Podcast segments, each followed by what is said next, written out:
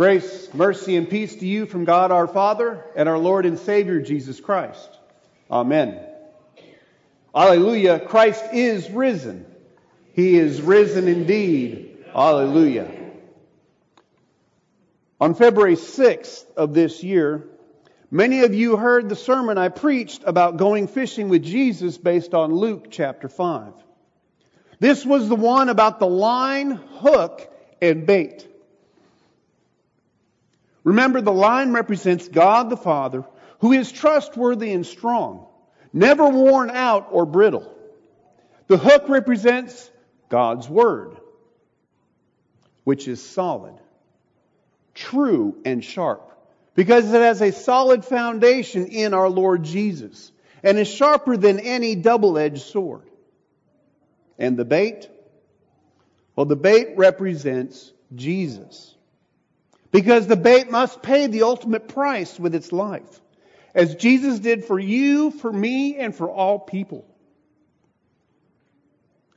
The sad truth is that all people don't know or believe in Him and what He has done for them. That's why during the course of that sermon, I challenge us to go fishing for people with Jesus. With Jesus. So today I'm asking, how's that going?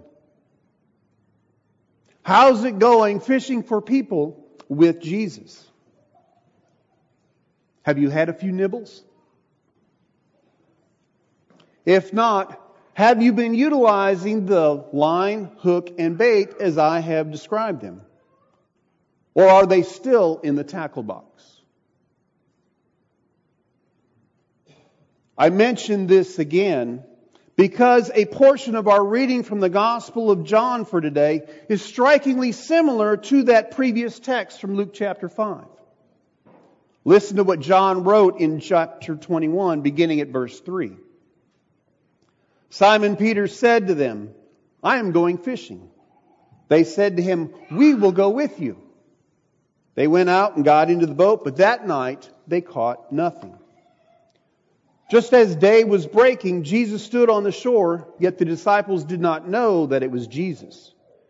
Jesus said to them, Children, do you have any fish? They answered him, No. He said to them, Cast the net on the right side of the boat, and you will find some. So they cast it, and now they were not able to haul it in because of the quantity of fish. That disciple whom Jesus loved, therefore, said to Peter, It is the Lord. When Simon Peter heard that it was the Lord, he put on his outer garment, for he was stripped for work, and threw himself into the sea.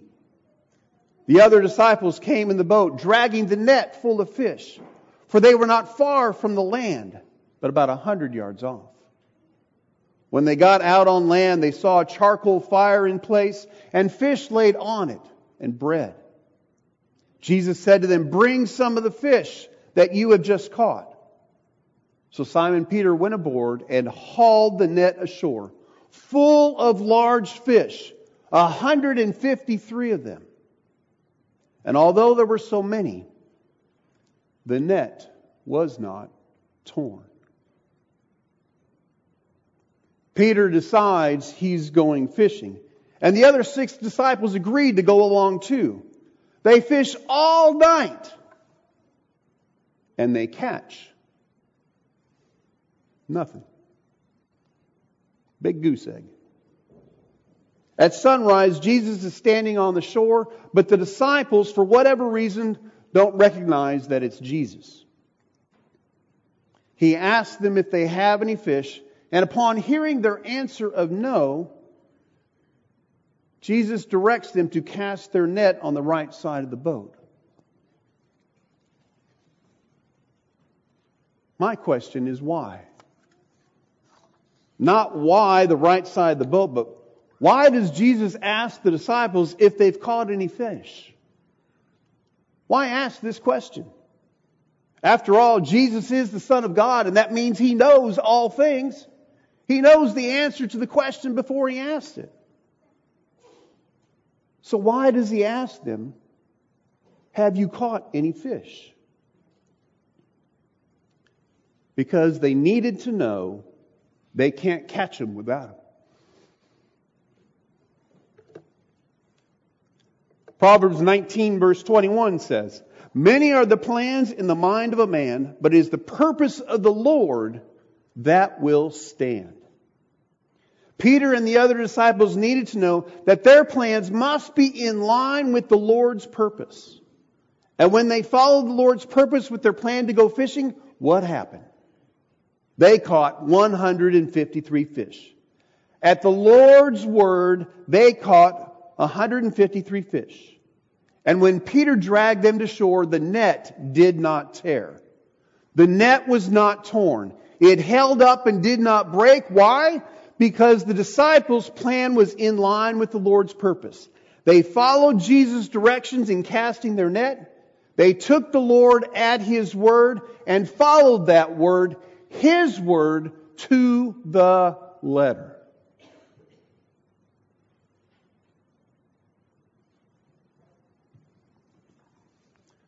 Not too far from then, very soon, Jesus will ascend into heaven. And his disciples will receive the Holy Spirit just 10 days later. And through the Holy Spirit, they will continue to receive God's word for them to speak to the people.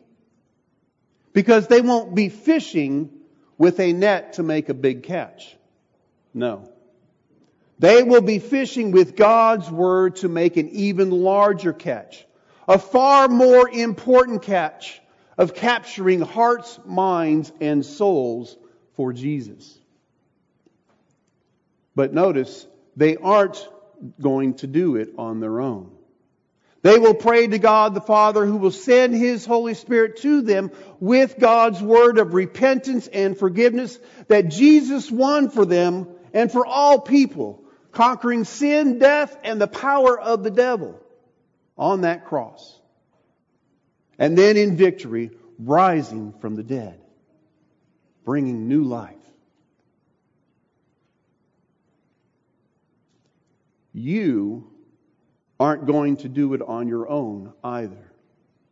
When you pray to God the Father about speaking to someone about Jesus, He will send His Holy Spirit to you with God's word of repentance and forgiveness that Jesus won for you and for the people or person with whom you share that good news.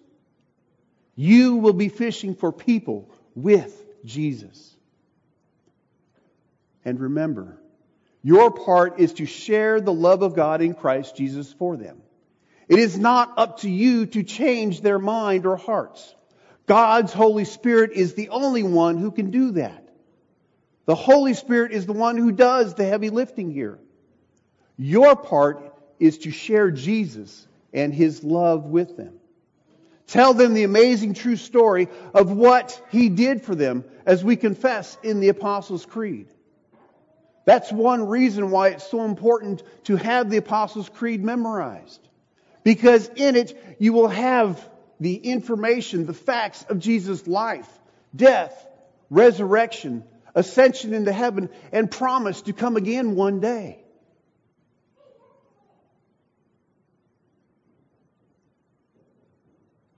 Now I know there may be some of you sitting there thinking, you can't share the good news of Jesus because you don't think you are worthy. You may be thinking, Pastor, you just don't know the things that I've done in the past. There is no way Jesus would want me to tell others about him after all the horrible things I have done. Well, then let's look at what Simon Peter and Jesus talk about today in our gospel reading, beginning at verse 15. When they had finished breakfast, Jesus said to Simon Peter, Simon, son of John, do you love me more than these? He said to him, Yes, Lord, you know that I love you. He said to him, Feed my lambs. He said to him a second time, Simon, son of John, do you love me? He said to him, Yes, yes, Lord, you know that I love you. He said to him, Tend my sheep. He said to him the third time, Simon, son of John, do you love me? And he said to him, Lord, you know everything. You know that I love you. Jesus said to him, Feed my sheep. Why was Simon Peter grieved? Because Jesus said to him a third time, Do you love me? Why does Jesus ask this question of Peter three times?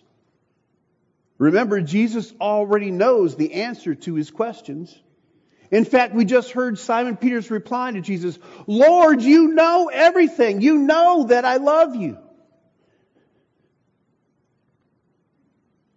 So why did he ask Peter three times? Because Peter denied him three times in the courtyard before the rooster crowed. Peter denied knowing the Lord three times, and now the Lord invited him to declare his love for him three times. And after each answer, Jesus instructs Peter to care for his sheep and lambs. Why? Because Jesus forgave Peter for denying even knowing him. And earlier today, Jesus forgave you. Jesus forgave you for whatever it is that you've done in your past. When you confessed your sins this morning in thought, word, and deed, and asked to be forgiven, renewed, and led, so that you may delight in His will and walk in His way to the glory of His holy name.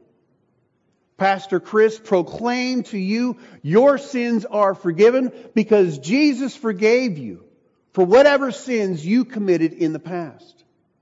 They are no longer something that is being held against you before God. Because of Jesus, your slate is wiped clean. Just as he wiped it clean for Simon Peter. Jesus forgave Peter and instructed him to feed my sheep. Meaning Peter was to go and tell others about what Jesus had done for him and for them and for the people of the whole world. But our Lord knew that it would be a rocky boat for Peter to travel. So Jesus warned him by saying, beginning at verse 18, Truly, truly, I say to you, when you were young, you used to dress yourself and walk wherever you wanted. But when you are old, you will stretch out your hands, and another will dress you and carry you where you do not want to go. This he said to show by what kind of death he was to glorify God. And after saying this, he said to him, Follow me. You may recall that toward the beginning of his ministry, Jesus said to Peter, Follow me. Now forgiven, Jesus invites Peter to follow him once again, but with the warning that by following Jesus, Peter will be led to a place where he does not want to go. And a little more than 30 years later, Peter would be crucified in Rome. The kind of death by which Peter was to glorify God, all because he followed Jesus. We live in a country where, thanks be to God, we aren't being persecuted for our faith to the point of death. You may feel like at times you've been crucified on social media for sharing your faith and what you believe in. Or maybe you've been canceled by family or friends for your faith in Jesus. But remember what our Lord told his disciples on the night he was betrayed in John chapter 16 verse 33. I have said these things to you that in me you may have peace. In the world you will have trouble. But take heart, I have overcome the world. In this world, you too will have trouble. Many of you already have. But take heart. Find your peace and joy in Jesus who has overcome the world. And one day will take you to the place you do long to go. where you will live in his presence forever and say with a loud voice, Worthy is the Lamb who was slain. To him who sits on the throne and to the Lamb be blessing and honor and glory and might forever and ever. Amen. Now may the peace of God, which surpasses all human understanding, guard our hearts and minds through faith in Christ Jesus unto life everlasting. Amen.